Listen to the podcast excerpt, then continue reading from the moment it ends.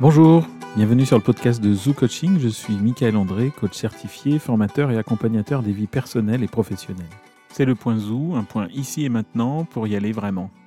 Aujourd'hui, je vous invite à basculer en mode projet. L'idée de cette chronique est née d'une diapo de mon cours sur le management de projet, diapo sur laquelle je base mes interventions depuis 5 ans maintenant. Je l'ai redécouverte d'une toute autre façon cette année.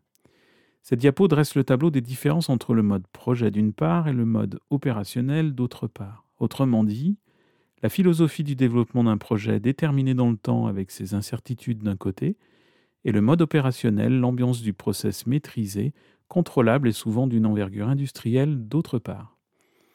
Et je me suis dit que Zou, c'est-à-dire l'élan vital du changement qui s'exprime à un ou plusieurs moments de notre vie, Zou, euh, était définitivement du côté du mode projet. C'est pourquoi je vous invite à explorer cette façon d'agir et de déclencher de l'innovation. Alors de quoi je parle? Je, je, parle de ces moments où vous souhaitez du changement par volonté, reprise d'études, changement professionnel, création d'entreprise, projet d'habitation, projet familial, ou par contrainte, divorce mal vécu, burn-out, urgence de partir d'un job toxique, etc.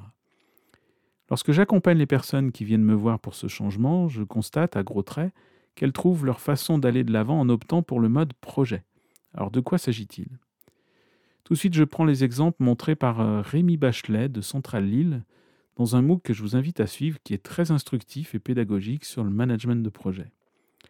Le mode projet, c'est la construction d'une cathédrale, par exemple. Elle sera unique, elle coordonne différents corps de métier au sein d'une équipe de talents et après un temps conséquent, le projet pose un livrable, la cathédrale elle-même.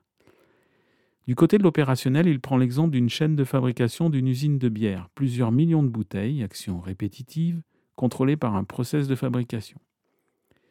Les différences entre le mode projet et le mode opérationnel sont les suivantes. En mode projet, il y a de fortes incertitudes. Souvent, tout est à construire, c'est ce qui est motivant, ou du moins il y a une grande part d'inconnu et de nouveauté. Le mode opérationnel, lui, reconduit des process et ce, de manière contrôlée à chaque étape. En mode opérationnel, grâce à la prudence et au contrôle, nous pouvons revenir sur ces erreurs et rectifier une opération. Seules seront gardées les opérations qui ont fait leurs preuves et qui ont établi une sorte de loi de fonctionnement. En mode projet, on s'engage dans l'inconnu. Il est souvent dit que plus le projet avance, moins nous pouvons rectifier les erreurs. C'est parce qu'un projet se projette dans du jamais fait auparavant, alors que les opérations, elles, sont répétitives. Les projets réclament un investissement financier ou humain, ou les deux, avant un retour sur investissement. Le mode opérationnel s'appuie sur du flux entrant pour investir. Par exemple, une entreprise vend déjà un produit pour acheter la matière première nécessaire à la prochaine production. Créer une chaîne d'opération, c'est pouvoir intervenir sur un segment, sur un chaînon pour le réparer, l'améliorer, etc. Le projet, lui, est systémique. Il engage fortement toutes les parties, sur un peu tous les fronts. Alors ce que j'observe chez mes clients, c'est qu'ils cherchent un changement profond, radical, pour quitter une situation insatisfaisante. Mais si ça pouvait se faire en mode opérationnel, bien contrôlé, ce serait parfait. Et bien sûr que ce serait parfait si l'on pouvait, par petits chaînons, opérer une transformation de notre ligne de production interne, personnelle, pour par exemple garder le même salaire, dans l'instant, immédiatement, tout en faisant quelque chose d'un intérêt supérieur. C'est le piment sans le risque. Or, ce qu'il faut comprendre, c'est que c'est dans cet engagement que réclame le projet, dans l'inconnu non prévisible, dans le risque pris, qu'apparaissent les opportunités les plus gagnantes. Et là, il me faut tout de suite modérer mon propos par la notion de préparation et de risque. En effet, il ne suffit pas de se jeter à l'eau pour savoir nager. Un projet se prépare, se calibre. Combien de temps, de personnes, de ressources sont nécessaires à sa réalisation? La plupart du temps, on prépare beaucoup et le projet se déroule d'une toute autre façon. Mais c'est la préparation initiale qui va permettre la régulation, l'adaptation aux aléas, au contexte changeant. Cette préparation représente un temps précieux pour envisager le projet, réunir de l'énergie pour lui, confirmer sa motivation pour le réaliser ou encore envisager sa concrétisation, passer du rêve à une réalité tangible. La prise de risque, ce n'est pas la mise en danger. Une belle échappatoire peut consister à foncer sans réfléchir, c'est une excellente façon de saboter les projets. Foncer sans aucune préparation. et croire que c'est là qu'est le courage alors que c'est une fuite en avant. Mais la préparation, ça n'est pas toujours évalué ou quantifié. Euh, ce peut être, selon les projets, un temps quotidien pris pour réfléchir, pour planifier, ou simplement méditer et faire grandir l'envie du projet, entrevoir les formes possibles qu'il pourrait prendre.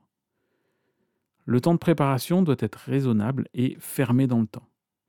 Si vous réunissez tous les éléments possibles pour un projet sur un temps exagéré, vous retardez le point de lancement et vous faites grandir la difficulté à vous lancer. Plus on réunit de l'information sur un sujet, moins on aperçoit la plus-value de son projet. À quoi bon puisque tout ça existe déjà, tout ça n'a pas marché, etc. Il manquera toujours de l'information et c'est tant mieux si on avait tout avant de se lancer, on n'aurait plus l'envie de se lancer. Et c'est un peu ce qu'exprime la locution à la mode euh, en ce moment attribuée à Mark Twain. Ils ne savaient pas que c'était impossible, alors ils l'ont fait. Cela rejoint l'idée d'une première phase d'un apprentissage qu'on appelle incompétent inconscient. Je ne sais pas que je ne sais pas faire. Puis j'évalue ce que j'ai à apprendre, je l'apprends et enfin j'oublie que je sais faire. C'est comme ça qu'on ne réfléchit plus pour marcher, pour conduire une voiture, etc.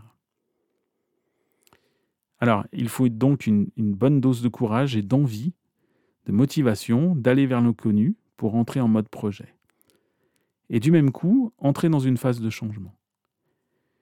Basculer en mode prise de risque mesurée, accompagnée, mais prise de risque engagée et assumée.